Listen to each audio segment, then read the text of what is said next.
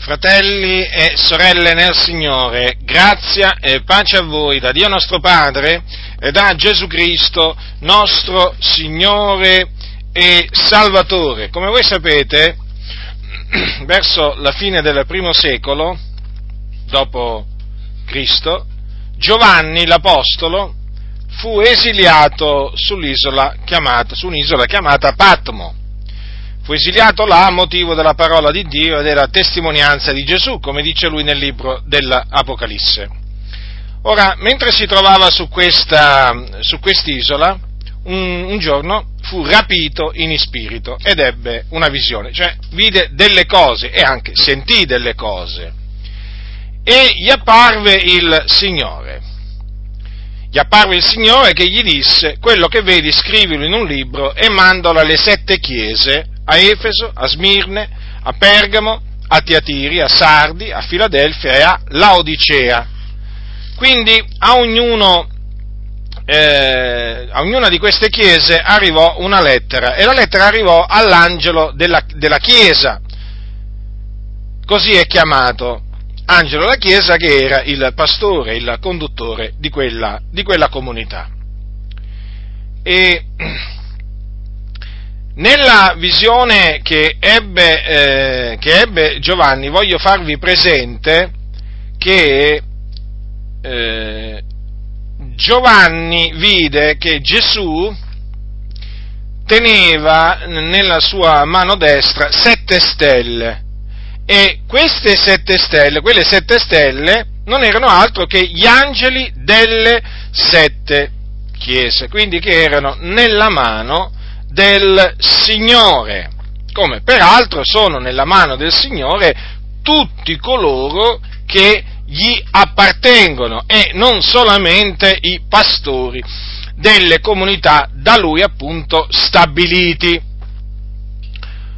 Ora, voglio leggere una di queste eh, lettere, precisamente la lettera all'angelo della chiesa di Laodicea. Così è scritto, capitolo 3, dal versetto 14. E all'angelo della chiesa di Laodicea scrivi, queste cose dice l'Amen, il testimone fedele e verace, il principio della creazione di Dio. Io conosco le tue opere, tu non sei né freddo né fervente. O fossi tu pur freddo o fervente. Così perché sei tiepido e non sei né freddo né fervente, io ti vomiterò dalla mia bocca. Poiché tu dici, io sono ricco e mi sono arricchito e non ho bisogno di nulla e non sai che tu sei infelice fra tutti e miserabile e povero e cieco e nudo. Io ti consiglio di comprare da me dell'oro affinato col fuoco affinché tu arricchisca e delle vesti bianche affinché tu ti vesta e non apparisca la vergogna della tua nudità e del collirio per ungirtene gli occhi affinché tu vegga. Tutti tutti quelli che amo io li riprendo e li castigo. Abbi dunque zelo e ravvediti. Ecco, io sto alla porta e picchio. Se uno ode la mia voce ed apre la porta, io entrerò da lui e cenerò con lui ed egli meco. A chi vince, io darò di sedere meco sul mio trono, come anch'io ho vinto e mi sono posto a sedere col Padre mio sul suo trono. Chi ha orecchio, ascolti ciò che lo Spirito dice alle chiese. Dunque, queste parole sono parole di Gesù Cristo, che è il figlio di Dio. Qui è chiamato l'Amen, il testimone fedele e verace e il principio della creazione di Dio. In merito a questa espressione, dato che potrebbe creare malintesi, vi voglio dire questo. Questa espressione viene presa da tutti coloro che negano la divinità di Gesù Cristo, il nostro Signore e Salvatore. Perché loro prendono queste parole per sostenere che Gesù era una creatura. E quindi non Dio. E quindi non è degno di essere adorato e invocato. Voi sapete che i cosiddetti testimoni di Geova sono tra quelli che negano la divinità di Gesù Cristo e prendono proprio queste parole. Come se appunto queste parole volessero dire che Gesù è stata o è la prima creatura di Dio. No, non è assolutamente così.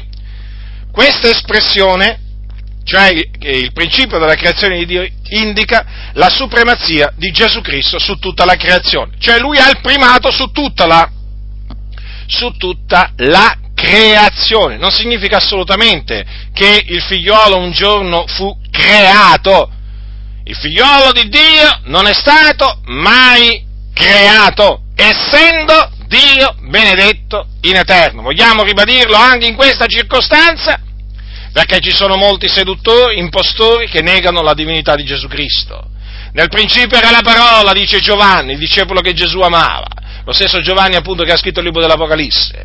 Nel principio era la parola e la parola era con Dio, la parola era Dio, essa era nel principio con Dio. Quindi, se la parola era Dio, evidentemente una volta che la parola è stata fatta carne non ha smesso di essere Dio. Aveva certamente anche la natura umana, però rimase Dio anche mentre era sulla terra. Difatti Gesù accettò l'adorazione dei suoi discepoli e difatti Gesù disse, prima che Abramo fosse nato, io sono. Chi poteva dire, io sono, se non colui che è l'Iddio benedetto in eterno? E difatti i giudei lo capirono cosa Gesù avesse voluto dire con quell'espressione e cercarono di lapidarlo.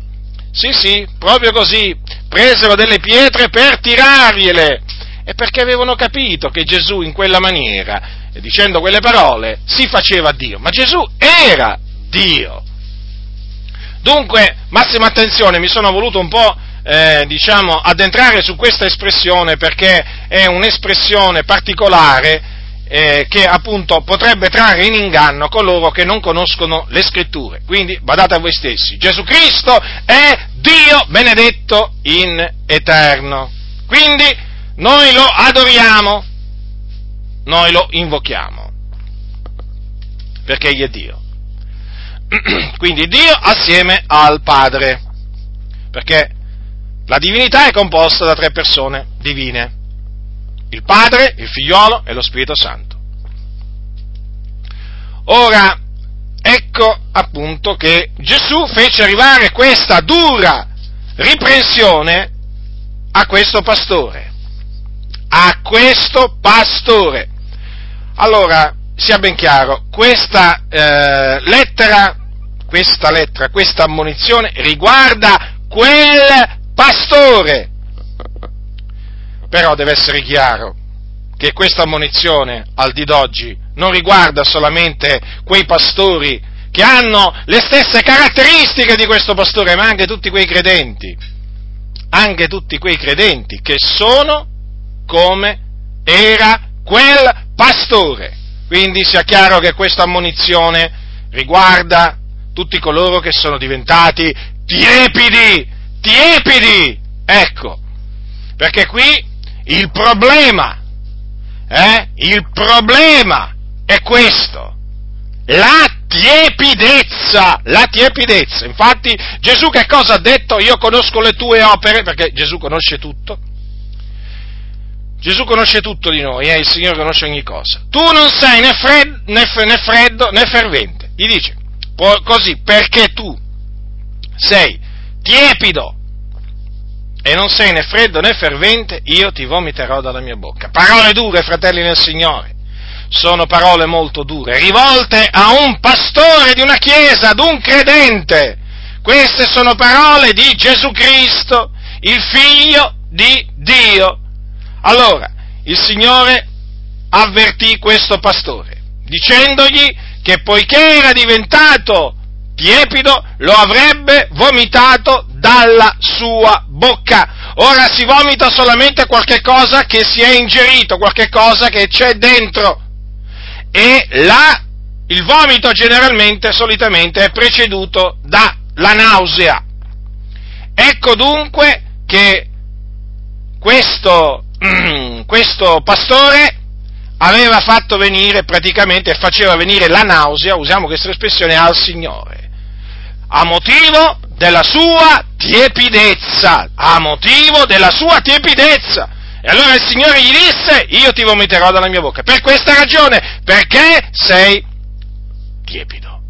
Ora, perché era diventato tiepido? Perché era diventato tiepido? Perché si era sviato dalla fede. Già, sviato dalla fede. Per quale ragione? Perché aveva voluto arricchirsi, a motivo quindi dell'amore del denaro.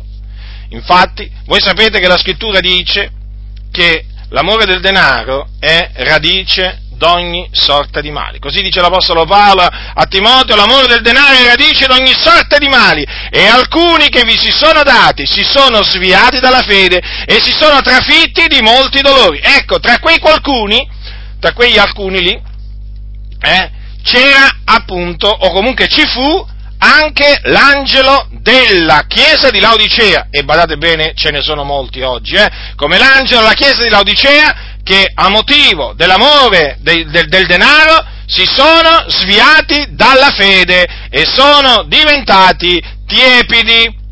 Ora, badate bene, da che cosa si deduce questo? Dal fatto che quando Gesù lo ha ammonito, gli ha detto tu dici io sono ricco e mi sono arricchito. Vedete, si era arricchito, si era voluto arricchire. E noi lo sappiamo cosa dice la Sacra Scrittura a proposito di quelli che vogliono arricchire. Quelli che vogliono arricchire cadono in tentazione, in laccio e molte insensate e funeste concupiscenze che affondano gli uomini nella distruzione e nella perdizione. Perché, vedete, è così è così. Le persone che vogliono arricchire, le persone che vogliono arricchire, si rovinano. Sì, sì, proprio così. Sono molto invidiate nel mondo, però alla fine pochi sanno che arricchendosi si sono rovinate, si sono distrutte e poi naturalmente quello che li aspetta è la perdizione, naturalmente se non si ravvedono.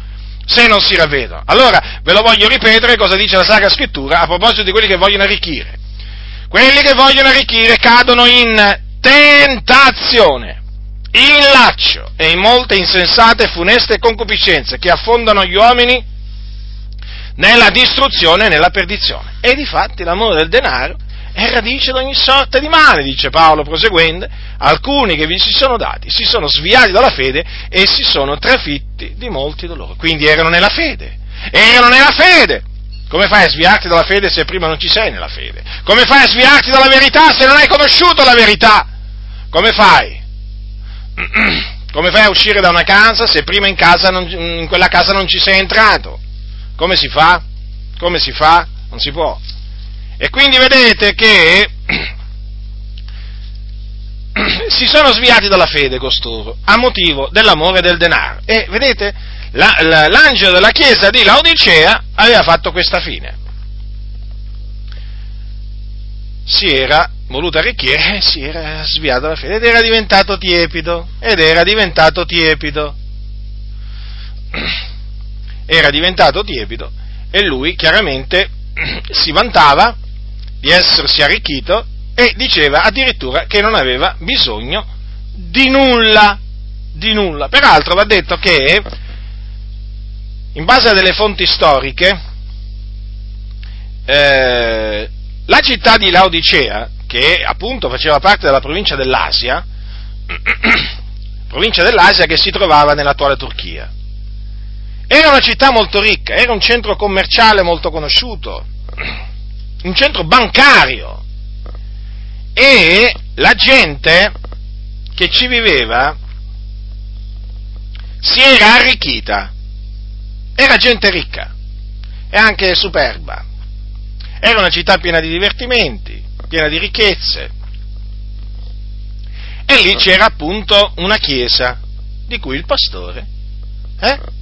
di cui il pastore era questo, questo, questo uomo che si era appunto voluto arricchire ed era appunto diventato tiepido. Quindi riteneva di non avere bisogno di nulla. E Gesù cosa gli ha detto? Non sai che tu sei infelice fra tutti. Quindi, vedete, chi si arricchisce non sa che è infelice. La gente proclama i ricchi, quelli che si sono voluti arricchire, persone felici, invece sono persone infelici. Questo, vedete, era un credente, sviatosi dalla fede. Eh?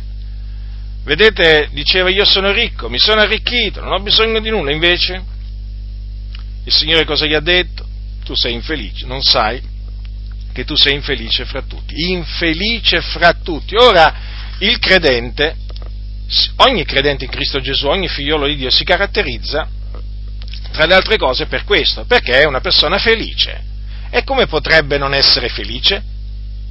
Come potrebbe non essere felice quando la Sacra Scrittura dice Beati quelli le cui iniquità sono perdonate e i cui peccati sono coperti. Beato l'uomo al quale il Signore non imputa il peccato. Beati significa felici e quindi i credenti sono felici perché i loro peccati sono stati loro perdonati, sono stati loro coperti. Ma ecco che qui a questo, a questo credente il Signore gli dice che lui è infelice fra tutti, certo, perché si era sviato dalla fede a motivo dell'amore del denaro. E quando ci si svia dalla fede si diventa infelici, perché non si è più nella fede. Fino a quando si è nella fede si è beati. Quando ci si svia dalla fede non si è più beati, eh? si è infelici, cioè non si è più felici, si è infelici. Come fa uno che si svia dalla fede? Fatemi capire. Come potrebbe uno che si svia dalla fede continuare ad essere felice, ad essere beato, ma se si svia dalla fede non può più essere beato. Vedete? E Gesù, eh? il Signore che scruta i cuori e le reni, vedete? Come ha proprio eh, detto le parole giuste, eh? le parole giuste. Ma non solo gli ha detto che era un infelice fra tutti, gli ha detto pure che era miserabile e povero. E certo, si era sviato dalla fede. Ora chi è nella fede è ricco in Cristo. È ricco, è ricco, è ricco in fede. È ricco perché in Cristo ha tutto pienamente. Come dice l'Apostolo Paolo, in lui voi avete tutto pienamente. Considerate in Cristo. In Cristo noi abbiamo tutto pienamente. Se abbiamo tutto siamo ricchi. Siamo ricchi, fratelli, siamo ricchi. Spiritualmente siamo ricchi. Possiamo anche essere poveri materialmente, ma spiritualmente siamo ricchi. Vi ricordate che cosa dice l'Apostolo Paolo ai santi, ai santi di Corinto? Ascoltate cosa dice Paolo ai santi di Corinto. Eh? gli dice a un certo punto, voi conoscete la carità del Signore nostro Gesù Cristo, il quale essendo ricco si è fatto povero per amor vostro, onde mediante la sua povertà voi poteste diventare ricchi. Vedete? Cristo Gesù si è fatto povero per farci diventare ricchi a noi, ricchi in fede, sì, fratelli nel Signore, per donarci tutto in Lui pienamente ma per avere tutto in Lui pienamente bisogna essere in Lui, appunto. E quindi bisogna essere nella fede, bisogna vivere nella fede nel figliolo di Dio. Ma l'angelo della chiesa di Lodicea non viveva più nella fede nel figliolo di Dio, si era sviato. Si era sviato. Non solo, non solo gli ho detto il Signore che era povero, quindi non aveva niente. Eppure questo sì, e questo era ricco, era conosciuto come uno ricco. Eh? Però vedete come l'ha chiamato Gesù? Miserabile povero. Miserabile povero. Invece gli apostoli, gli apostoli che erano poveri, gli apostoli che erano poveri si definivano arricchenti molti. Lo dice Paolo, lo dice Paolo in un punto, eh, nella seconda epistola nella seconda epistola ai Corinzi, quando gli dice, poveri eppure arricchenti molti, non avendo nulla eppure possedenti ogni cosa. Mi piace questo, non avendo nulla eppure possedenti ogni cosa. Cioè, è paradossale, no? Cioè, è contraddittorio, sembra un'espressione veramente che non regge, invece regge, come? Beh, l'uomo spirituale, l'uomo spirituale sa perché regge, queste sono parole veraci, veraci, gli apostoli non avevano nulla eppure possedevano ogni cosa perché avevano Gesù Cristo, il figlio di Dio, la perla di gran prezzo. E sì, chi ha Gesù ha ogni cosa. E guardate invece come si era ridotto l'angelo della chiesa di Laodicea, si era ridotto ad essere un miserabile povero, eh? E poi anche cieco. Cieco. Non ci vedeva. Aveva perso la vista. Aveva perso la vista. Un giorno l'aveva recuperata, però poi l'aveva persa, certo, si era sviato dalla fede. Chi si svia dalla fede perde, perde la vista, fratelli, perde la vista. Sapete che, sapete che Pietro, in una sua epistola, dice che colui nel quale dice nella sua, nella sua, seconda epistola, parla ai credenti, eh, parla agli eletti, guardate bene, colui nel quale queste cose non si trovano, e appunto per capire quali sono queste cose, bisogna, eh, bisogna andare a ritroso, e quindi appunto colui nel quale manca eh, la fede, la virtù, la conoscenza, la continenza, la pazienza, la pietà, l'amor fraterno e la, e la carità, eh? Colui che, eh, nel quale queste cose non si trovano è cieco, è cieco! E vedete? Questo, diventa, questo credente era diventato cieco, non ci vedeva più. Oltre che cieco nudo, nudo, sì, proprio così, a livello spirituale appariva nudo. Qualcuno dirà, ma i, veri, i credenti vesti hanno, sono vestiti, certamente perché sono stati, rico, sono stati ricoperti delle vesti bianche. Ma lui era diventato nudo, aveva perso le vesti, non le aveva più, non le aveva più. D'altronde, eh, uno che si svia dalla fede non può che essere nudo. Allora il Signore ha detto, ti consiglio di comprare da me dell'oro affinato, col fuoco, affinché tu arricchisca. L'Eterno sarà il tuo oro, ricordatevi questo. Il Signore è il nostro oro. Guardate bene che quando poi il Signore dice, appunto, gli suggerisce di comprare eh, da, da, Lui, pensate, bisogna andare a Gesù a comprare questi prodotti, chiamiamoli così, eh, perché oltre al, oltre a loro c'è altro da comprare da lui, che lui gli suggerisce, eh? allora questo comprare avviene senza denaro, perché da Gesù si va a comprare senza denaro, non ci vuole il denaro. Voi sapete che oggi le comunità sono diventate dei mercati, delle aziende, eh? bisogna presentarsi con il denaro per comprare, invece da Gesù ci si presenta per comprare, eh? ma senza denaro, questa è la buona notizia. Vai a Gesù a comprare, tranquillo, da lui puoi comprare senza denaro. Che bello sapere veramente che si può comprare dal Signore senza denaro, senza denaro. Ti consiglio di comprare da me dell'oro, e quindi significa chiaramente che quello che poi vai a chiedere al Signore te lo dà gratuitamente, eh? è implicito. Ti consiglio di comprare da me dell'oro affinato col fuoco affinché tu arricchisca. Ecco come, ci, ecco come ci si arricchisce. Ci si arricchisce appunto in Cristo. Poi delle vesti bianche affinché tu ti vesta e non apparisca la vergogna della tua nudità. Vedete? Questo era nudo, aveva bisogno di essere rivestito. Appariva agli occhi del Signore una persona nuda, di cui si vedevano le vergogne. E voi sapete che per entrare in cielo bisogna essere vestiti. Bisogna essere vestiti, bisogna avere le vesti bianche imbiancate, lavate nel sangue dell'agnello. Senza queste vesti non si entra nel regno dei cieli. E questo credente, questo pastore, non aveva più addosso le vesti bianche. Si era sviato dalla fede. Ma il Signore, vedete, lo ha ripreso. E gli ha detto appunto, di, gli ha consigliato di comprare da lui delle vesti bianche affinché si vestisse. E poi non solo, gli ha consigliato pure di comprare del collirio per ungersi negli occhi affinché vedesse. Vedete dunque? Il Signore proprio gli ha dato i consigli giusti, non, potre, non, potrebbe, non poteva essere altrimenti. Questo chiaramente parte, questi consigli fanno parte di una riprensione che il Signore gli mandò, ma gli mandò questa riprensione nel suo amore. Perché come dice Gesù, tutti quelli che amo, io li riprendo. E li castigo, non solamente li riprende, ma anche li castigo. Vedi? Vedi allora che Gesù castiga? Lo vedi che Gesù castiga? Il Gesù di cui parla la Sacra Scrittura. Eh? È un Gesù che castiga, non solamente riprenda, ma castiga. Chi castiga? Castiga i suoi. Eh? Per quale ragione? Perché li ama.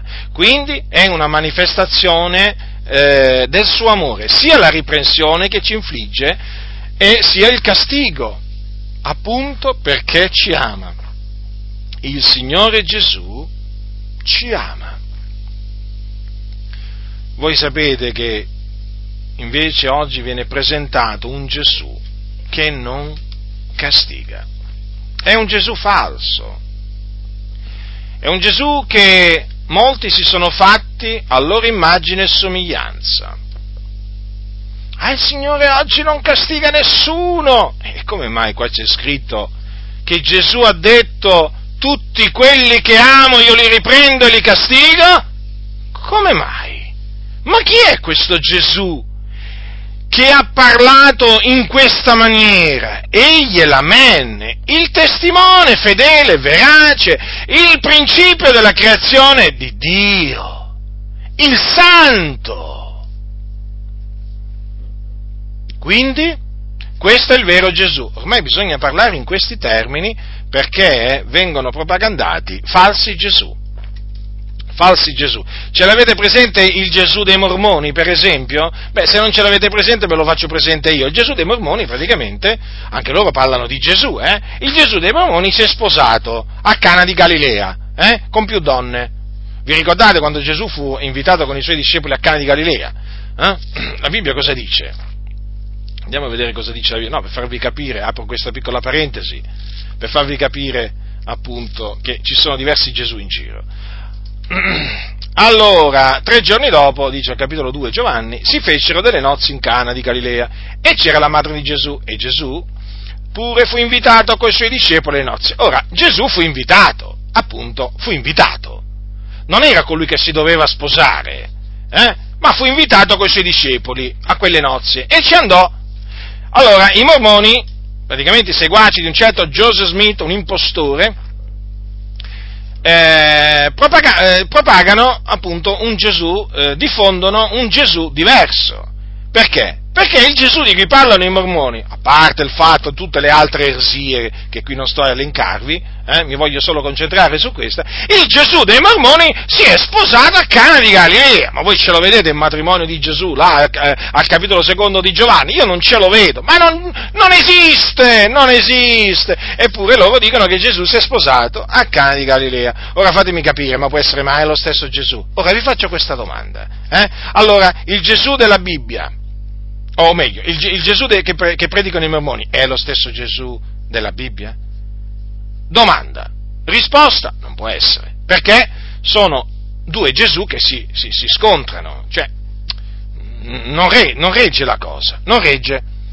Allora, perché mai io davanti al Gesù che appunto eh, pro, eh, predicano tanti, tanti predicatori, tanti pastori, un Gesù che non castiga, perché non dovrei dire che il Gesù che loro annunziano è un Gesù diverso? Perché non lo dovrei dire? Eh? Perché non lo dovrei dire? Lo devo dire invece. Perché il Gesù di cui parlano costoro non è il Gesù di cui parla la Bibbia. Perché loro lo dicono, Gesù non castiga. Ora, se Gesù non castiga, o hanno ragione loro o ha ragione Gesù. Qui le cose appunto sono due. Qualcuno mente, qualcuno mente. Chi mente? i fabbricanti di menzogne che dicono che Gesù non castiga. Gesù ha detto il vero, fratelli. Gesù ha detto il vero, fidatevi di Gesù. Questo è il vero Gesù, non quest'altro Gesù di cui parlano costoro, eh? Con la bocca piena di miele, però in mezzo al miele c'hanno il cianuro o il veleno d'aspidi, fate voi. C'hanno un veleno mortifero questa gente perché presenta un altro Gesù. Allora vedete, Gesù si è presentato eh, come colui che riprende e castiga, ma d'altronde anche all'angelo della chiesa di Tatiri Gesù ha fatto chiaramente comprendere che è colui che riprende e castiga, perché quando eh, rimproverò l'angelo della chiesa di Tatiri perché tollerava quella donna Jezebel che si diceva profetessa, insegnava e seduceva i servitori di Gesù affinché commettessero fornicazione e mangiassero cose sacrificate agli idoli, sapete Gesù che cosa gli ha detto? Sapete che cosa ha detto? Io le ho dato tempo per ravvedersi ed ella non vuole ravvedersi della sua fornicazione. Ecco, io getto lei sopra un letto di dolore. È Gesù che parla qui. È Gesù che parla qui. Cosa dice? Io getto lei sopra un letto di dolore. E quindi l'avrebbe colpita con qualche malattia, certo, perché per gettarla sopra un letto di dolore quel letto doveva diventare di dolore, per essere di dolore doveva appunto avere la persona sopra piena di dolori. E quelli che commettono adulterio con lei in una grande tribolazione, è sempre Gesù che parla. È sempre Gesù che parla, il figliolo di Dio, se non si ravvedono delle opere d'essa. Certo, perché il Signore dà tempo per ravvedersi, diede del tempo di ravvedersi anche ai suoi servitori, che commettevano fornicazione con questa donna. E dice, metterà a morte i suoi figlioli. Chi dice queste parole? Chi le ha dette? Gesù! Metterò a morte i suoi figlioli. Ma perché Gesù è colui che castiga. Gesù castiga! Vedete, fratelli del Signore? Quindi non accettate il Gesù che vi propongono costoro, appunto, quando, perché loro vi dicono Gesù non castiga, no? Gli dite Gesù invece castiga, lo dice lui stesso, lui stesso, e lo disse all'angelo della chiesa di Laodicea, a un pastore. Eh? Abbi dunque zelo e ravvediti, vedete? Appunto perché lui è colui che riprende e castiga, ecco perché ha detto abbi dunque zelo e ravvediti. Alcuni si offendono quando, quando, quando mi sentono predicare no? alle, chiese, ai pastori, ravvediti, ravvedetevi! Si offendono come se io li stessi incitando a bestemmiare, come se io li stessi, eh, io li stessi incitando a sviarsi dalla fede, a, ad abbandonare la verità, a sprezzare la parola di Dio. Si offendono. Come ti permette di dirmi, di dirmi ravvediti? Mi permetto ho questa autorità di dirti ravvediti, perché ti devi ravvedere, ti devi ravvedere, come si doveva ravvedere l'angelo della chiesa di Laodicea. Perché se uno si svia dalla fede, ministro, un ministro dell'Evangelo ha il, eh, l'autorità di dire a chi si svia dalla fede, ravvediti. Ravvedersi significa cambiare modo di pensare. Ravvedimento significa cambiamento di mente e questo, ah, questo credente, l'angelo della chiesa di Laodicea, aveva bisogno di cambiare modo di pensare perché si era messa a, pensare malvagiamente, iniquamente, si era messa a pensare come i pagani. Io sono ricco e mi sono arricchito e non ho bisogno di nulla. Ecco, ma vi paiono questi pensieri, o meglio, parole venute fuori da una persona che ha una mente rinnovata, che ha la mente di Cristo? Non possono essere queste parole che vengono da una persona che ha la mente di Cristo. Questo non aveva più la mente di Cristo, l'aveva abbandonata e allora ecco che Gesù gli ha detto ravvediti, cambia modo di pensare. Abbandona i tuoi pensieri iniqui. Questo significa nella pratica, quando uno si ravvede, abbandona i propri pensieri iniqui, malvagi. E oggi c'è bisogno, c'è bisogno di questo messaggio rivolto a tanti pastori, a tanti credenti che gli vanno dietro come dei pecoroni, eh? tanti pastori che sono appunto come l'angelo della chiesa di Laodicea, e si sono arricchiti, certo, si sono arricchiti, e pensano di non avere bisogno di niente. E invece, eh, e invece hanno bisogno, e come? Se hanno bisogno, hanno bisogno di comprare dal Signore dell'oro, delle vesti bianche e del collirio. Perché? Perché sono diventati dei miserabili, dei nudi, sono diventati nudi e sono anche diventati ciechi pastori e credenti, e sono molti in tutto il mondo. Qui parlo proprio della Chiesa universale, senza distinzione eh, tra Chiese battiste, eh, metodiste, Chiese dei fratelli, pentecostali. No, no, fratelli nel Signore, qui appunto il messaggio è universale. Oggi nella Chiesa regna la tiepidezza, molti si sono sviati dalla fede, questa è la verità. Molti si sono sviati dalla fede, molti si sono sviati naturalmente a motivo dell'amore del denaro, ma ci sono altri che si sono sviati, diciamo, per altre ragioni, ma sempre sviati sono sempre sviati. E allora si deve levare forte e chiaro, eh, da parte di coloro che Dio ha chiamato, eh, il grido ravvedetevi, è questo che io dico a tutti coloro che mi ascoltano e che sono diventati tiepidi. Badate bene che se non vi ravvedete, il Signore vi vomiterà dalla vostra, dalla sua bocca. Avete capito cosa farà il Signore? Se voi non vi ravvedete, questo farà quello che disse che avrebbe fatto all'angelo della chiesa di Laodicea. Io vi vomiterò dalla mia bocca. Badate bene che queste sono parole del Signore, sono parole dure, sono parole dure, ma sono parole veraci. Nessuno si illuda e nessuno si faccia illudere, perché ci sono anche quelli che illudono. Ci sono quelli che si illudono e quelli che illudono. Ci sono tanti oggi, ci sono tanti oggi che ritengono che un credente non, eh, eh, non, può, non può, perdere la salvezza. Non può perdere la salvezza. Alcuni invece, eh, diciamo, sempre questi, sapete cosa dicono? Che sì, è vero, un credente si può anche sviare dalla fede, ma sicuramente il Signore gli darà il ravvedimento e quindi lo farà ritornare nella fede. Chi l'ha detto questo? Chi l'ha detto questo? È assicurato? Ciò non mi pare. Non è così nella maniera più assoluta. Non è così nella maniera più assoluta, perché quando l'Apostolo Paolo parla a Timoteo di coloro che si erano sviati dalla verità, che contrastavano la verità, che contraddicevano la verità, sapete cosa gli ha detto? Mm? Gli ha detto così, il servitore del Signore non deve contendere, ma deve essere mite in verso tutti, atto ad insegnare, paziente, correggendo con dolcezza quelli che contraddicono, semmai avvenga che Dio conceda loro di ravvedersi per riconoscere la verità in guisa che tornati in sé, escano dal laccio del diavolo che li aveva presi prigionieri perché facessero la sua volontà. Avete notato qui cosa dice Paolo? Semmai avvenga che Dio conceda loro di ravvedersi. Avrebbe già mai parlato così eh, l'Apostolo Paolo eh, se fosse, avesse avuto la certezza che coloro che si sviavano dalla verità eh, si sarebbero ravveduti? No, non avrebbe detto se mai avvenga, e invece l'ha detto, perché si sa appunto eh, che uno, diciamo, eh, si può sviare dalla verità, eh, però si sa anche che può anche non tornare nella verità.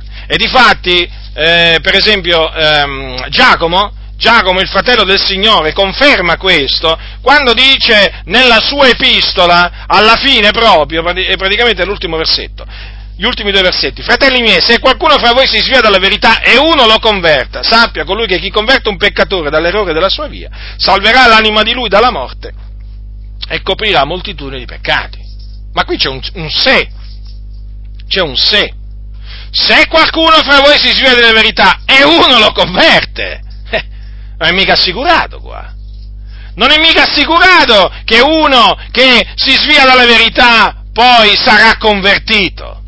Quindi state molto attenti, state molto attenti perché è lievito malvagio questa appunta dottrina, una volta salvati sempre salvati, perché illude, illude, illude io lo ripeterò fino a che avrò un alito di vita.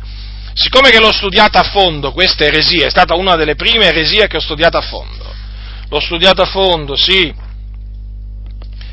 e ho, le, ho, letto, ho, letto, Calvino, ho letto Spurgeon, ho letto, mh, mm, ho letto, diversi autori, Pink e tanti altri scrittori presbiteriani, riformati, insomma, ne ho letti, ma tanti di questi scrittori che parlano di questa impossibilità per un credente di perdere la salvezza. E vi posso dire, vi posso dire che tutti quanti li ho trovati mancanti, fallaci, fallaci davanti alla parola, alla parola del Signore che è così chiara. Ma ditemi un po' voi, come vi ho detto prima, gli angeli delle sette chiese erano eh, eh, le sette stelle, erano sette stelle, va bene? Le sette stelle sono gli angeli delle sette chiese. Dove erano queste sette stelle?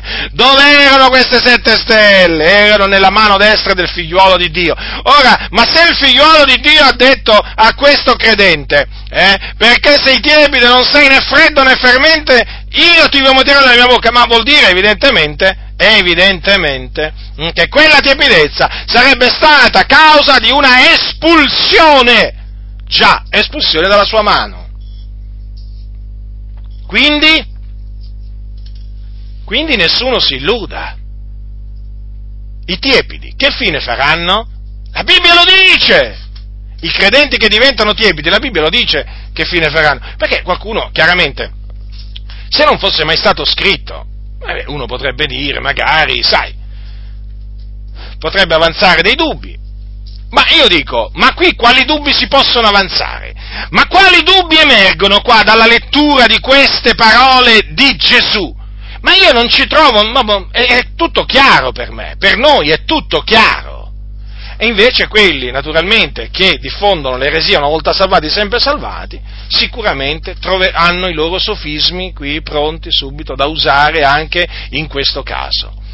Ora, noi non sappiamo in effetti se questo eh, credente poi si è ravveduto. La Bibbia non ce lo dice, eh? Non ce lo dice. Certo, però possiamo dire che se si è, eh, se si è ravveduto, chiaramente il Signore se si era veduto il Signore lo ha perdonato. Se si era veduto lui praticamente eh, da, eh, da, infelice che era, eh, da povero, cieco e nudo, è diventato felice, povero, eh, eh, è diventato felice, eh, ricco, poi con la vista e poi anche naturalmente eh, una persona che eh, si vesti, eh, diciamo, vestita, no? con le vesti bianche. Però se non si è, se non si è ravveduto, eh, se non si è ravveduto, il Signore l'ha vomitato, lo ha vomitato dalla sua bocca. E io ci credo, perché Gesù non può, non può avere mentito, capite? Perché Gesù non può mentire, fratelli, non può mentire, è impossibile che egli menta. Perché non bisogna fidarsi di Gesù? C'è una ragione per cui uno non si deve fidare di Gesù? Qui veramente stanno, stanno portando le chiese a non fidarsi di Gesù a non fidarsi di Gesù, di quello che Gesù dice. Ma questo è grave, fratelli nel Signore, questo è molto grave, perché questo porta poi incredulità, incredulità, proprio così, perché poi uno piano piano poi non crede più a questo, non crede più a quest'altro, non crede più a quest'altro ancora. Eh, perché l'incredulità poi chiaramente è anche lì, è del lievito malvagio che poi fa lievitare, fa lievitare tutta la pasta.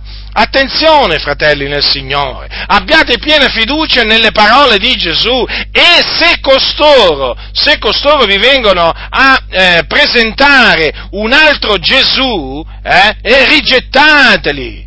Costoro li dovete rigettare perché vi presentano un altro, un altro Gesù. Allora, vedete, oggi Oggi vi stavo dicendo, vi stavo dicendo, la tiepidezza ormai è rampante, eh? la tiepidezza ormai nelle chiese è qualcosa proprio che si avverte, ma che si avverte proprio nello spirito, cioè tu lo vedi con, con gli occhi, ma lo avverti anche proprio a livello spirituale, c'è una tiepidezza dilagante nelle chiese, c'è una tiepidezza dilagante e questo è anche dovuto all'amore per il denaro che si sta diffondendo molto nelle chiese, anche perché, anche, e soprattutto direi, perché nelle chiese si, si sta diffondendo sempre di più il cosiddetto messaggio della prosperità, che è un cancro, che è veramente veleno mortifero. Eh? Questo messaggio cosiddetto della prosperità, che cosa sostiene? E che viene appunto presentato da pastori corrotti e malvagi, eh? corrotti e malvagi, alcuni di essi si sono proprio sviati dalla fede, altri proprio non sono mai stati pastori, eh? ma alcuni veramente avevano ricevuto anche una chiamata, un ministero, ma poi si sono sviati come questo,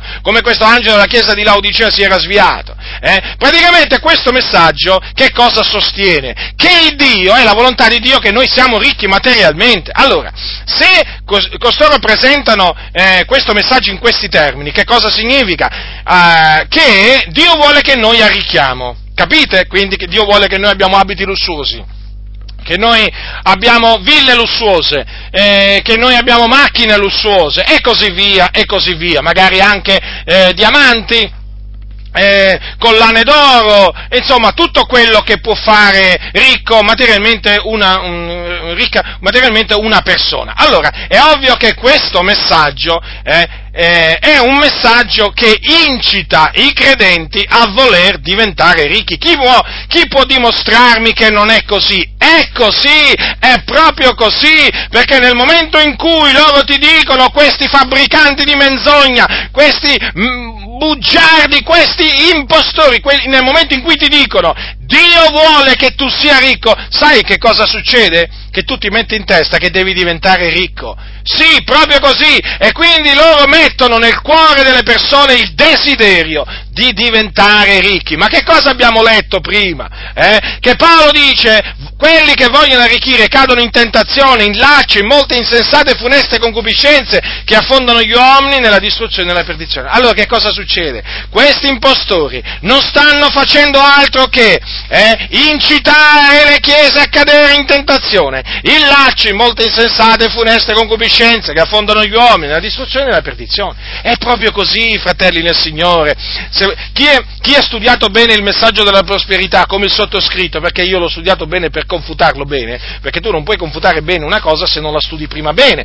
E allora mi sono studiato il messaggio della, della prosperità, eh? a fondo me lo, sono, me lo sono studiato e vi posso dire che è un messaggio diabolico diabolico, è un messaggio falso, è un messaggio veramente progettato dal nemico per distruggere, per distruggere i credenti, per farli diventare tiepidi. E di fatti quelli che hanno dato retta a questo messaggio sono diventati tiepidi, tiepidi, attenzione, non vi fate ingannare dal fatto che alzano le mani, dicono gloria a Dio, alleluia, e Gesù è buono, ma che significa questo? Non significa niente, non significa niente, la tiepidezza, la tiepidezza, badate bene, che non è che la si misura, la si misura in questa, in questa maniera, la tiepidezza praticamente si avverte quando tu appunto vedi come parlano queste persone, vivono queste persone fuori dall'ambito del locale di culto.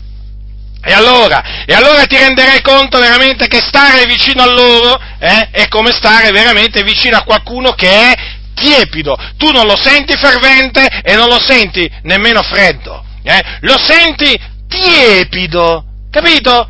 Praticamente né freddo e né fervente, una via di mezzo. E lo avverti, sì, ti menziona Gesù, qualche passo della Bibbia, però avverti nello spirito che lui non è fervente, ma che è tiepido. E di fatti poi nel metterlo alla prova, nel metterlo alla prova chiaramente poi eh, si capisce, si capisce che è tiepido perché quando gli comincia a parlare di santificazione, di giustizia, di verità, eh, eh, loro, cioè, ehm, il tuo interlocutore, essendo tiepido, si mostra indifferente, si mostra indifferente, capito? Perché, perché è tiepido, non è fervente, non è fervente di spirito. Capito? Capito, fratelli del Signore, come si capisce poi che questi sono proprio diventati diventati, eh, diventati eh, eh, tiepidi. Sapete che la scrittura, c'è, c'è un comando nel, che, ha dato, che, ha dato, l'Apostolo Paolo, e quindi è un comandamento di Cristo, perché voi sapete che l'Apostolo Paolo dava dei comandamenti, dei comandamenti da parte di Cristo, Cristo parlava in lui. C'è un comando, eh, un comandamento che è questo, eh, tra i tanti comandamenti, siate ferventi nello Spirito! Attenzione, è un comando, siate ferventi! Devi bruciare per il Signore, capito? Ti devi sentire dentro come un fuoco che brucia, che brucia, che brucia e che non puoi contenere ti devi sentire infiammato dallo zelo del Signore, ti devi sentire veramente bruciare dentro. Quando senti una menzogna, se non bruci, vuol dire che sei tiepido. Quando vedi la corruzione, la mondanità dilagare nella Chiesa, l'apostasia, se non bruci dentro per lo zelo del Signore, vuol dire che sei diventato tiepido. Hai capito cosa sei diventato? E quindi il Signore ti vomiterà dalla sua bocca. Bada bene, Bada bene, questo non è uno scherzo, eh? Qui non stiamo parlando di cose appunto non importanti, qui stiamo parlando di cose molto importanti, sono le cose relative al regno di Dio. Ecco perché, la, ecco perché vi dico non vi fate ingannare da questi appunto che dicono un gloria a Dio, un alleluia, eh, appunto, e hanno pure la Bibbia in mano. Eh, molti di questi sono tiepidi, tiepidi.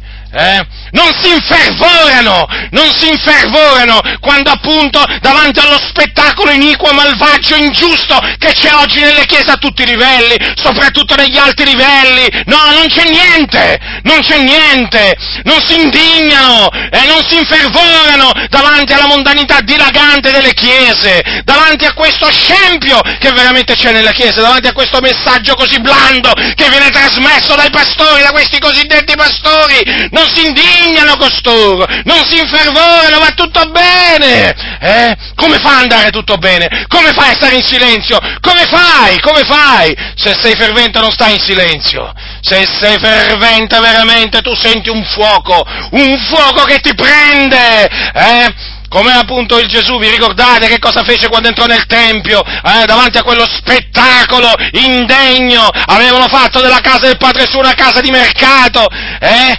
Allora, allora, che cosa fece Gesù? Eh? Si ritirò sul monte a pregare affinché si ne convertisse i mercanti? Eh?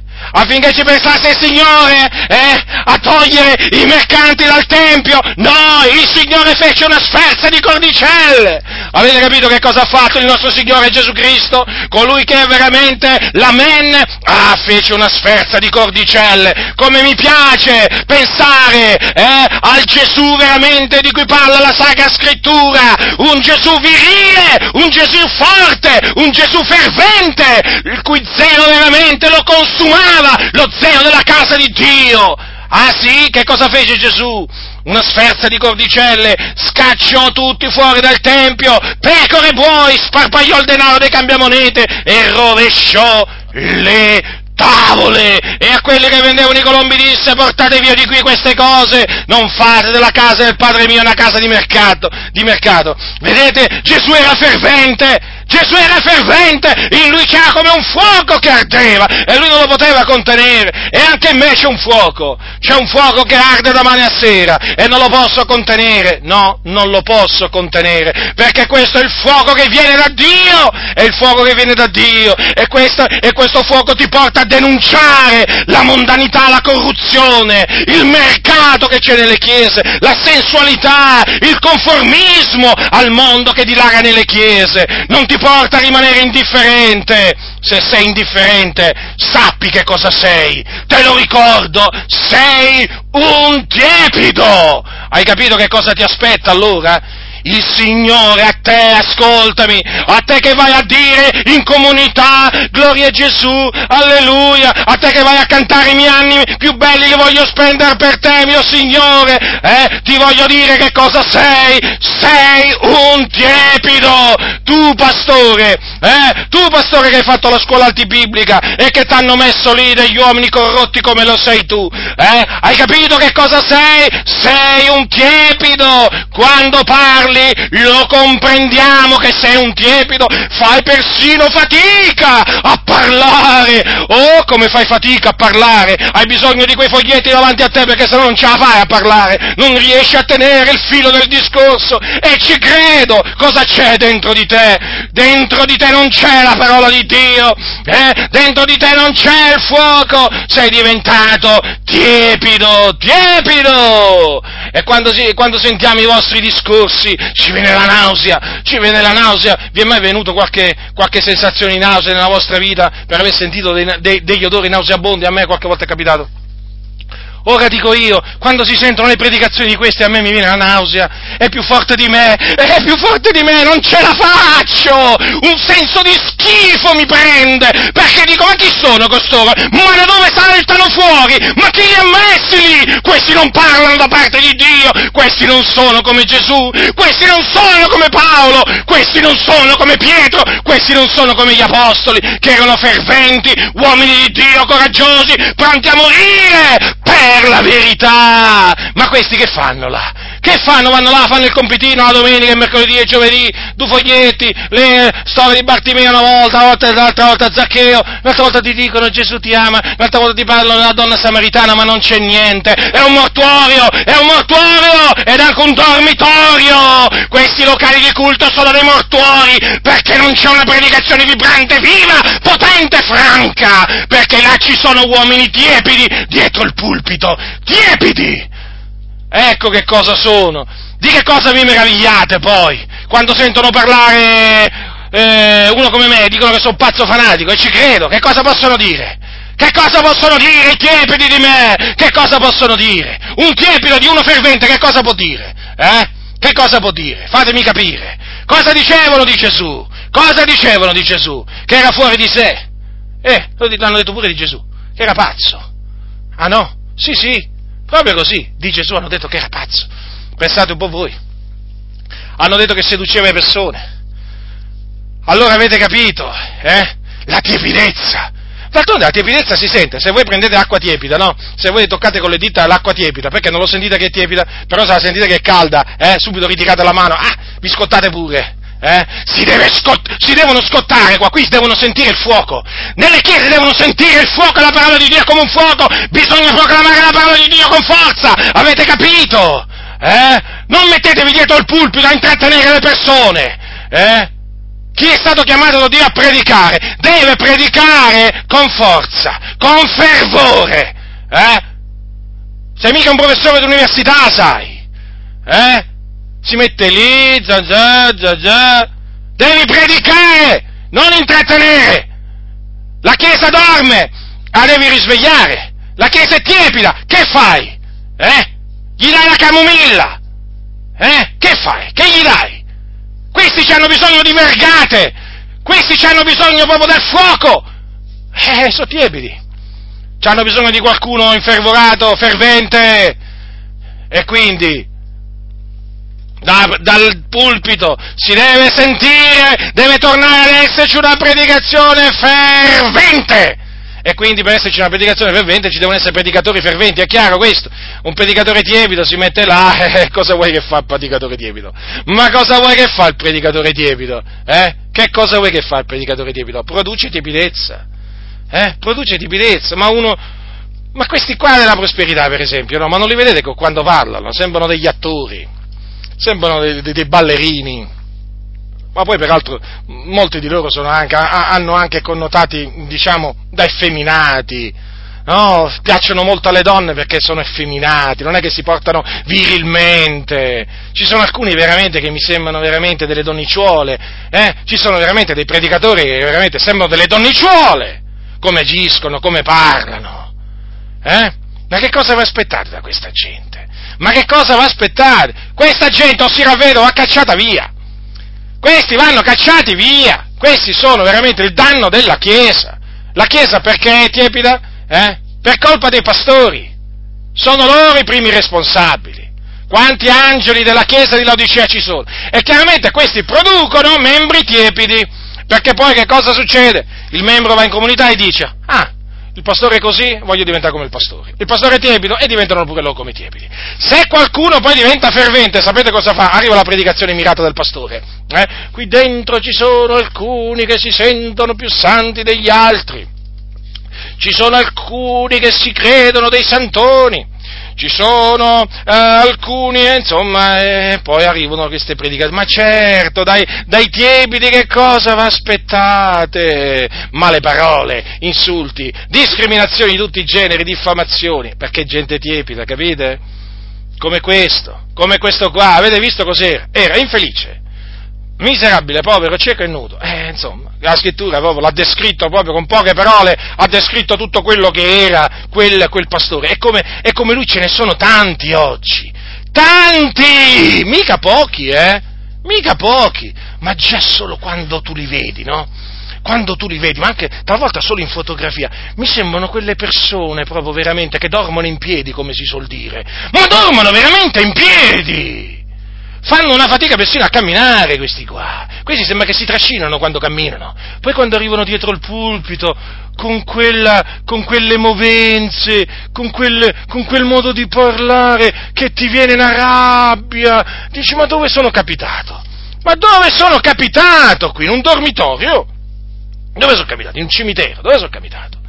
E sto parlando di comunità pentecostali. Lasciamo stare le chiese dei fratelli, valdesi, perché ormai tutti su quella strada sono. Le chiese pentecostali ormai su quella strada sono. Ormai sono diventati come i valdesi, come le chiese dei fratelli, che se uno dice gloria a Dio, alleluia, diciamo con un volume abbastanza alto di voce, subito ti, ti, ti, si girano, si girano proprio eh, per, capire da dove proviene quel gloria a Dio, alleluia, perché è come se, capito, come se fosse successo qualche cosa di anomalo, qualche cosa di anomalo, di strano. Chi è costui che si permette qua? Cioè, vorrebbero dire così, capito? Ma chi è costui che si permette di alzare la voce qua, in questo tempio?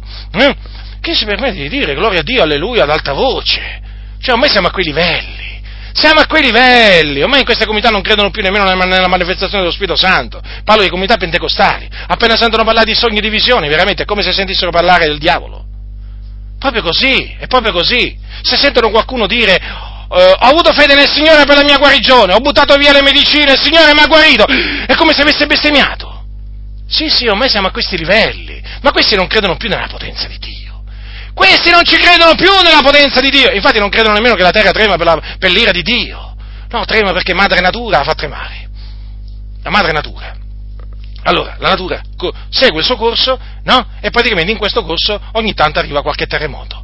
Non ci credono che è Dio che fa tremare la terra, ma questa cosa credono? Ma cosa credono? È tiepidezza.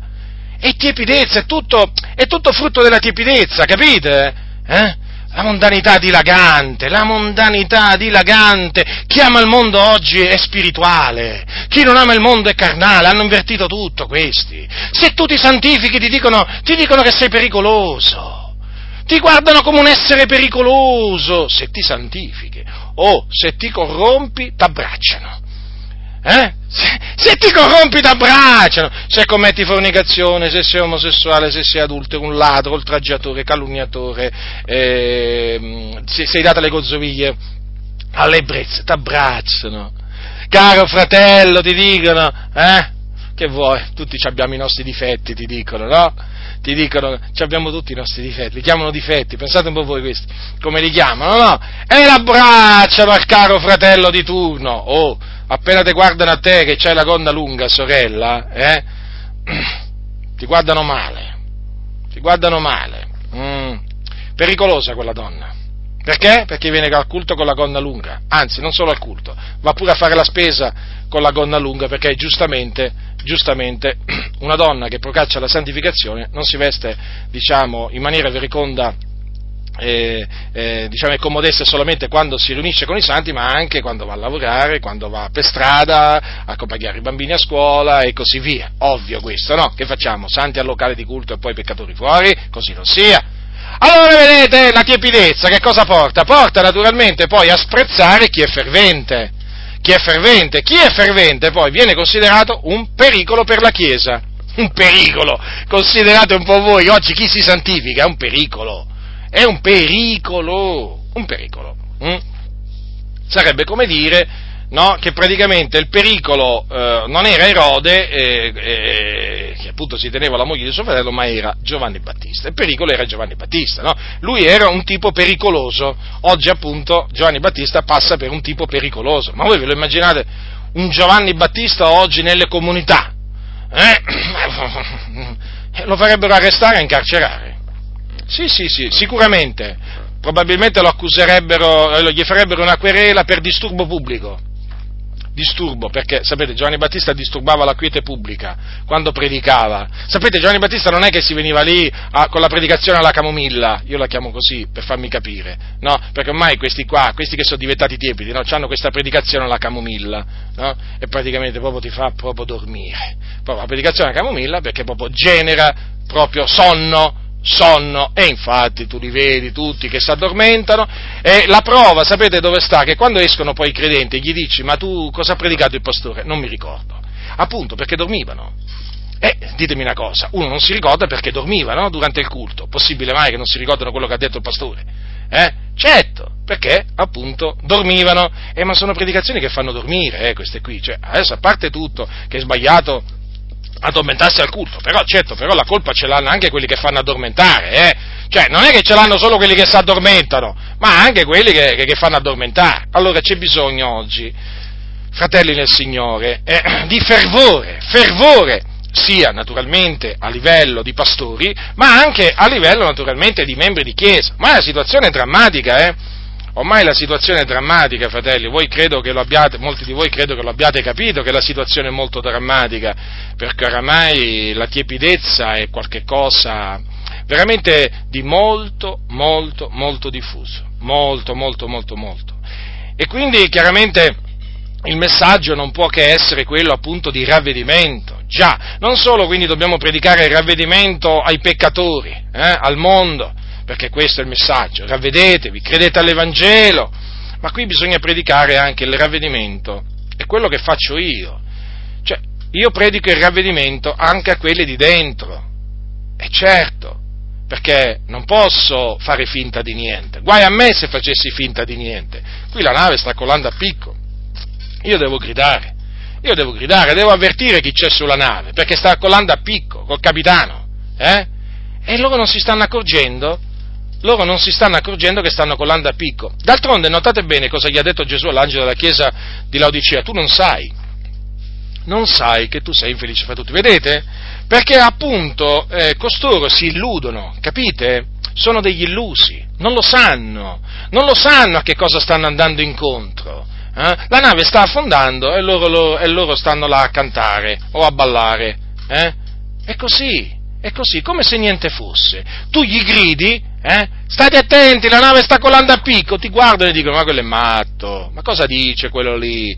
È così, perché ormai c'è questa, c'è questa tiepidezza così eh, dilagante che proprio ormai porta illusione, porta illusione e poi naturalmente scherno, scherno verso quelli che, che, predicano il ravvedimento, quelli che predicano il giudizio di Dio a venire, che predicano i castighi di Dio, è tutto, diciamo, è tutto un insieme di cose, eh, diciamo, collegate, collegate, tra di loro. Per esempio, quelli che predicano il messaggio della prosperità, no, ci detestano a noi, ci detestano a noi che portiamo questo messaggio, perché secondo loro, badate bene, secondo loro, noi non cerchiamo il bene della Chiesa. Il bene della Chiesa lo, lo cercherebbero loro. Perché? Perché loro dicono, dal loro punto di vista, dicono, loro, perché loro dicono alla Chiesa no, che Dio vi vuole ricchi materialmente ma pensate un po' voi, ma vi rendete conto? Cioè praticamente è come se stessero dicendo che Dio vuole che i suoi si svino dalla fede, in un certo senso è come se gli dicessero guarda che Dio vuole che tu ti svii dalla fede.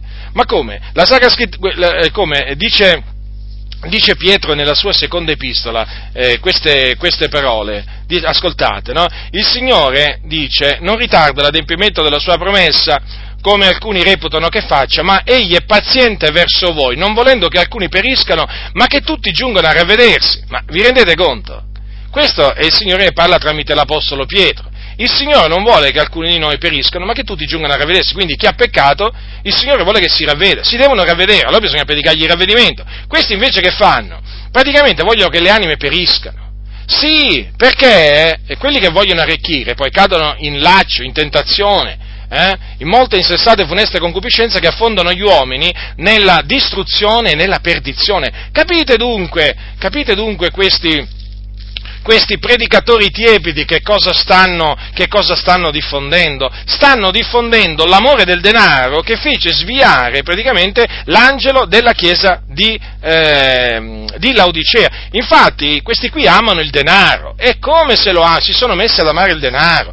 Perché qualcuno dirà sì, ma poi, sai, questi dicono anche di dare per l'opera del Signore. Beh, innanzitutto non è che dicono di dare per l'opera del Signore, dicono di dare al ministero.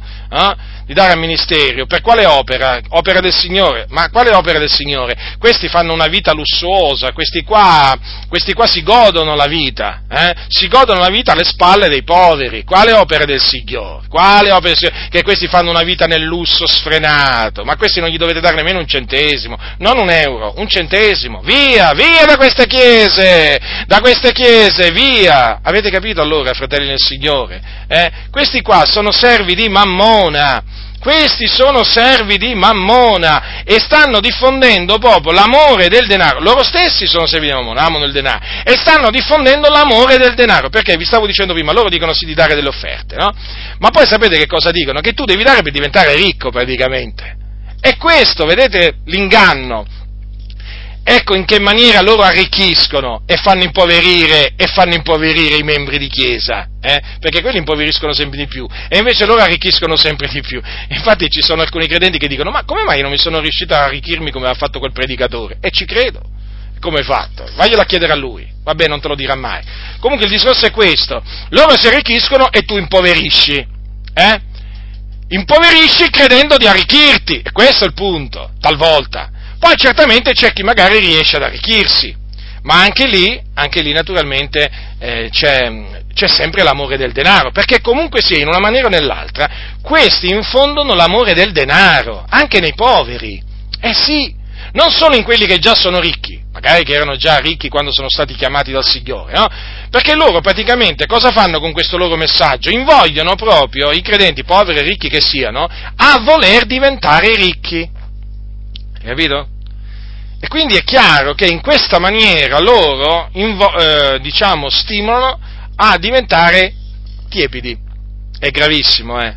Guardate, una cosa mi si spezza il cuore sapere, sapere che, che, questo messaggio della, cosiddetto messaggio della prosperità sta facendo così tanti danni. Poi c'è un'altra cosa, badate bene che ci sono delle chiese che sono capaci a dirti che ufficialmente loro rigettano il messaggio della prosperità. Badate bene, è una menzogna, perché nella pratica, nella pratica lo, eh, lo, predicano, tra le righe però. Tra le righe, attenti, eh, perché c'è un messaggio es- della prosperità esplicito e un messaggio della prosperità implicito. Eh, ma qui, fratelli del Signore, la cosa si fa, si fa complessa da spiegare. Comunque, cercherò di spiegarvela in questi termini. Allora c'è il predicatore naturalmente che viene e vi dice proprio così in maniera brutale, in maniera chiara, eh, Dio vuole che tu sia ricco, che tu ci abbia la Ferrari, che tu ci abbia la villa con, eh, con la piscina, che tu ci abbia un, un, un, orologio d'oro come ce l'ho io, magari te lo fa pure vedere, eh, la, la, villa lussuosa e così via. C'è chi ti dice parla così, eh? Dai al mio ministero e vedrai che il Signore ti farà diventare ricco pure a te. Ora, c'è chi insegna così, eh? Mm. Però c'è anche chi, chi diciamo, è più furbo, sono tutte e due furbi, eh? però diciamo c'è chi è più furbo in questo senso, che ti, ti trasmette lo stesso messaggio, ti trasmette lo stesso messaggio, ma in maniera, eh, diciamo, eh, usando un codice, un codice. Eh, poi sapete, questi si parlano con i codici, un po' come i massoni, no? I massoni, voi sapete che si parlano con dei segni, eh? che, che ne dicono questi, questi, questi ignoranti qua nelle comunità, no? ignoranti, non si sa se, se, sono veramente ignoranti o fanno gli ignoranti, credo che alcuni, molti lo fa, fanno gli ignoranti. Allora, i massoni voi sapete che si parlano con dei segni, no? con le dita, anche con, eh, con le gambe, hm? segni con gli occhi, queste sono cose che i massoni chiaramente fanno. Che, che ne dicano questi, questi bugiardi qua che nelle comunità appunto sono là per eh, distrarre la massa. Allora, anche, ci sono certe chiese dove hanno un codice quando parlano, codice, e, e, e, i membri di quella chiesa lo capiscono quel codice, capiscono proprio che cosa ha voluto dire il pastore. Ecco, state attenti perché ci sono pastori che sono capaci a dirti no, Benin, lascia perdere Benin, o magari che so, gli parli di Kenneth Copeland, no, Kenneth Copeland, lascia perdere quel predicatore, quello sta sempre, ehm, sempre a predicare la prosperità, e loro che fanno? La stessa cosa, loro fanno la stessa cosa, infatti, infatti, anche loro stanno continuamente a chiedere soldi, soldi, soldi, soldi, soldi. sono dei mendicanti nella stessa maniera come lo sono Kenneth Copeland, eh, eh, Benny Hinn e tanti altri predicatori, no? Loro però sono più raffinati, loro sono più raffinati, eh, Ce l'avete presente quel predicatore che ha detto che il portafoglio è la priscatola del cuore? Eh? Predicatore dell'Assemblea di Dio in Italia? Eh, passò quasi inosservata quella, quella, sua predicazione, noi siamo andati a riprenderla, no?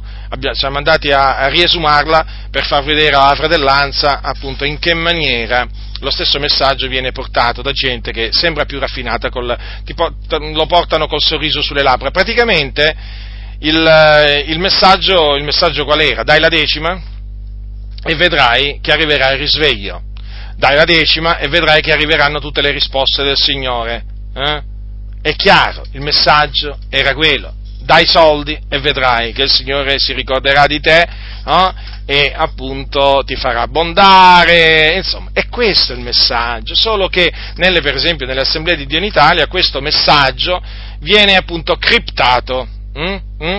viene messo in codice e tu lo devi decodificare, sì, perché è così. Infatti notate, notate appunto come, eh, come, dilaga anche l'amore per il denaro, l'amore per le ricchezze nelle Adi. Avete mai sentito predicare contro l'amore per il denaro, contro, contro, contro diciamo, le cupidigie? Ma, ma, non si sente assolutamente. Ma no, ma perché i primi cupidi, i cupidi di disonesto guadagno sono i pastori, che stanno sempre a chiedere soldi, soldi, soldi, decime, decime, decime, se non dai la decima ti maledicono e ti dicono che sei un ladro e che appunto Dio ti maledirà. Quindi è lo stesso messaggio, solo che portato in maniera più raffinata. Eh? Quindi state attenti, non vi fate ingannare. E anche lì regna la tiepidezza. Nelle Adi che cosa regna? La tiepidezza.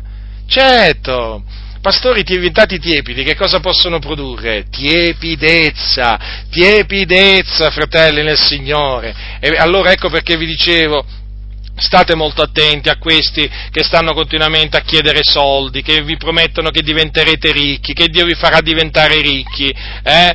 Eh, sempre più ricchi. Eh? State molto attenti, perché queste ormai sono persone che si sono sviate dalla fede. Sviate dalla fede. D'altronde Gesù ha detto che nessun domestico può servire a due padroni. Eh, si, un, un, servitore non può servire Dio e Mammona. O serve l'uno o serve l'altro. Eh? Questi che si sono messi a servire Mammone non servono il Signore, infatti di chi parlano? Di, di, dei soldi, parlano sempre di soldi, ma a me, sapete quanti fratelli mi hanno chiamato, mi hanno scritto, insomma, quanti mi hanno detto, ma io là in quella comunità, ma sempre soldi chiedono, ma sempre soldi, l'altro ogni domenica sempre chiedono soldi, decime, e certo, perché queste sono le comunità appunto che promuovono l'amore del denaro, sono pastori che amano il denaro e quindi che uno che ama il denaro che fa? Sta sempre a chiedere denaro, denaro, denaro, denaro, denaro, denaro. Non è così semplice, dall'abbondanza del cuore la bocca parla, fratelli del Signore.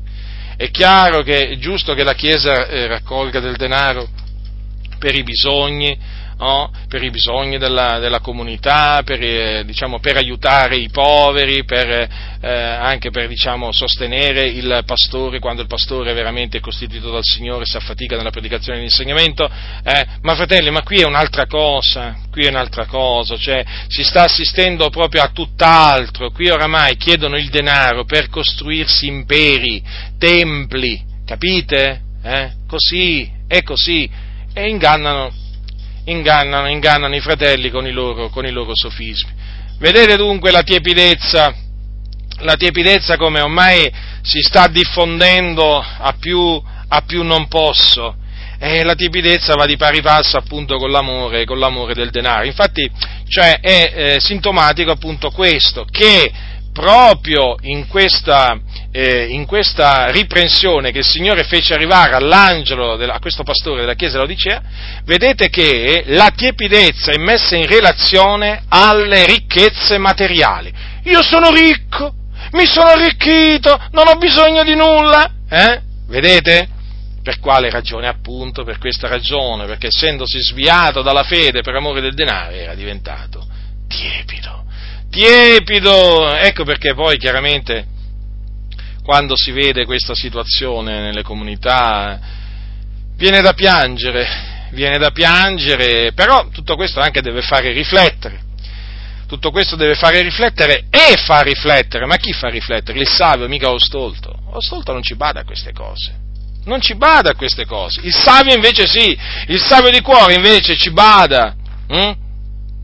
Ecco dunque l'esortazione a ravvedersi che il Signore fece, eh, ah, esortazione al ravvedimento che fece arrivare all'angelo della chiesa di Odicea. E gli disse, ecco, per, spiegò questa esortazione al ravvedimento in questa maniera, io sto alla porta e picchio, se uno ode la mia voce ed apre la porta, io entrerò da lui e cenerò con lui ed egli meco. Vedete?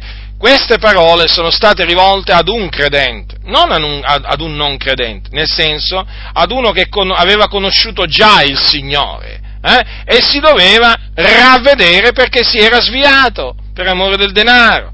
Allora il Signore praticamente è come se gli avesse detto ascolta la mia voce, ascolta la mia voce e ravvediti, e ravvediti. Peraltro il fatto appunto che ha usato questa metafora il Signore fa capire che il Signore era fuori.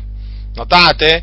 Il Signore era fuori di questo pastore, non era dentro, cioè non dimorava più in, in, quel pastore. Ve lo ripeto, io sto alla porta e picchio, se uno ode la mia voce ed apre la porta, io entrerò da lui e cenerò con lui ed egli meco. Allora, se il Signore si presenta come uno che è fuori, vuol dire che non era dentro.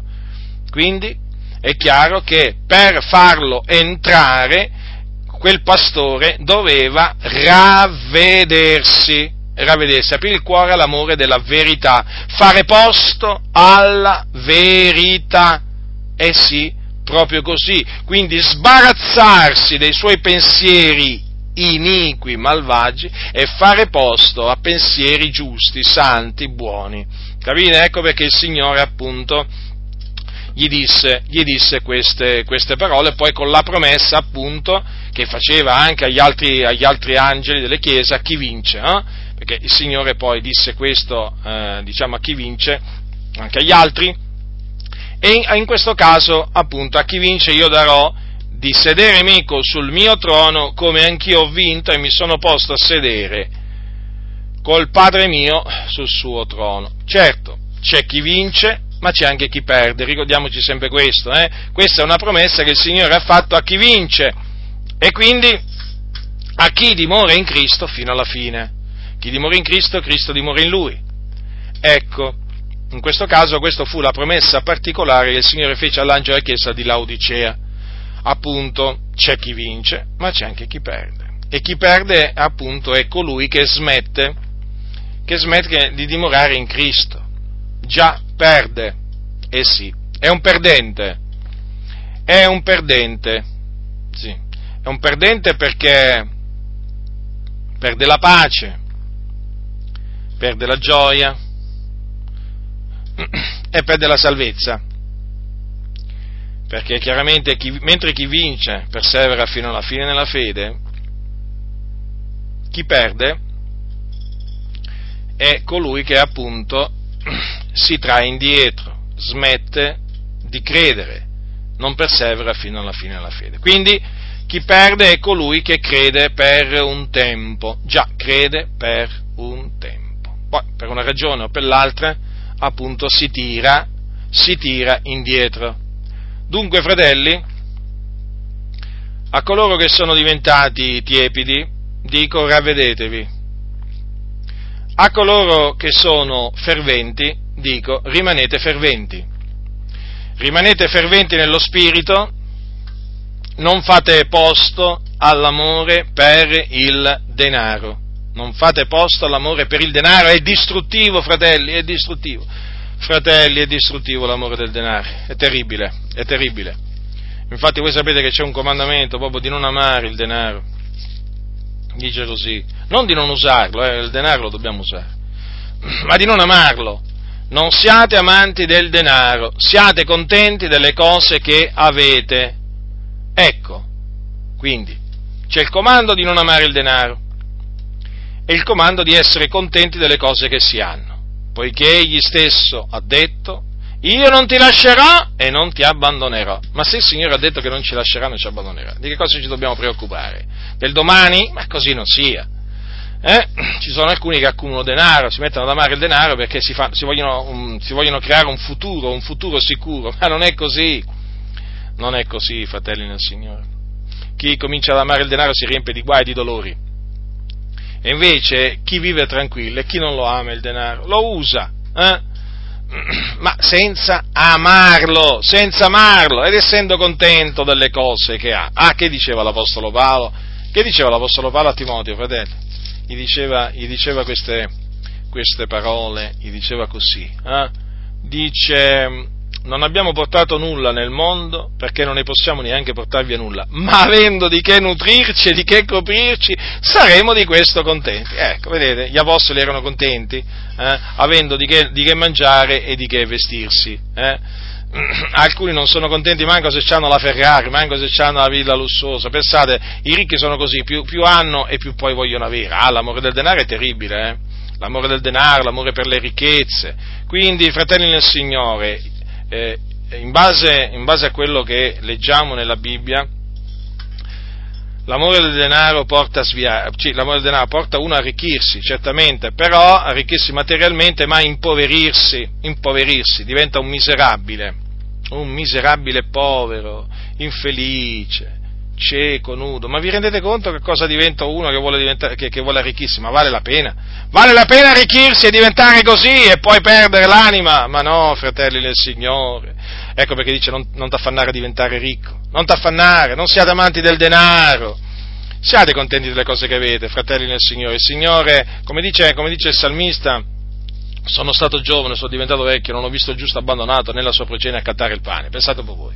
Io in effetti ancora non ho visto il giusto abbandonato e nemmeno la sua progenie a cattare il pane. Credo che non li vedrò mai. Sono, fe- sono sicuro che potrò dire, fino a, fino a quando il Signore mi, mi, terrà in vita, potrò dire appunto quello che ha detto il salmista. Quindi, ma di chi temerò? Ma che mi potrà fare l'uomo? È molto importante, fratelli, essere contenti, essere contenti delle cose, delle cose che si hanno, sapete, vivere una vita una vita temperata, una vita nella semplicità, nella modestia, eh? non andate dietro a quelli che vi vorrebbero far credere eh, che è una buona cosa diventare ricchi, no, no, no, tenete sempre davanti a voi l'angelo della chiesa di Laodicea, tenetevelo sempre davanti l'angelo della chiesa di Laodicea, in questo senso, cioè tenete sempre bene a mente le parole che Gesù gli ha detto gli ha detto, io ti vomiterò dalla mia bocca. Quindi bada bene, bada bene, che chi diventa, chi diventa tiepido sarà vomitato dal Signore, eh? sarà vomitato. Quindi sei diventato tiepido, sei diventato tiepido, esamina, esamina le tue vie davanti al Signore e se sei diventato tiepido, ravvediti, ravvediti, torna al Signore, torna al Signore, Smetti di amare il denaro, smetti, se hai frodato qualcuno restituisci quello che hai frodato, perché sai, quando uno si arricchisce poi comincia a frodare a destra, a sinistra, a quello, a quell'altro, eh? Smetti, smetti di amare il denaro, smetti di volerti arricchire, comincia a essere contento delle cose che hai e vedrai che tornerai ad essere felice, ascoltami, ascoltami, tornerai ad essere felice, tornerai ad essere felice ricco, tor- ti tornerà la vista, eh, ti tornerà la vista, eh, e poi, appunto, riacquisterai eh, le, vesti, le, vesti, bianche, eh? E certo, perché nel momento in cui ti, ti ravvederai, cosa succederà? Succederà che andrai dal Signore a comprare dell'oro affinato col fuoco, poi eh, delle, delle vesti bianche e poi del collirio. Ecco perché tutto cambierà, tutto cambierà e il Signore veramente farà un'opera, un'opera nuova, una nuova opera, un'opera meravigliosa in te. Quindi, se sei diventato tiepido, te lo ripeto, ravvediti, ravvediti. Questo è quello che il Signore ti comanda di fare, altrimenti, se non ti ravvederai, il Signore ti vomiterà dalla sua bocca. Quindi, come dice la Sacra Scrittura, oggi, se udite la sua voce, non indurate il vostro cuore. La grazia del Signore nostro Gesù Cristo sia con tutti coloro che lo amano con purità incorrotta.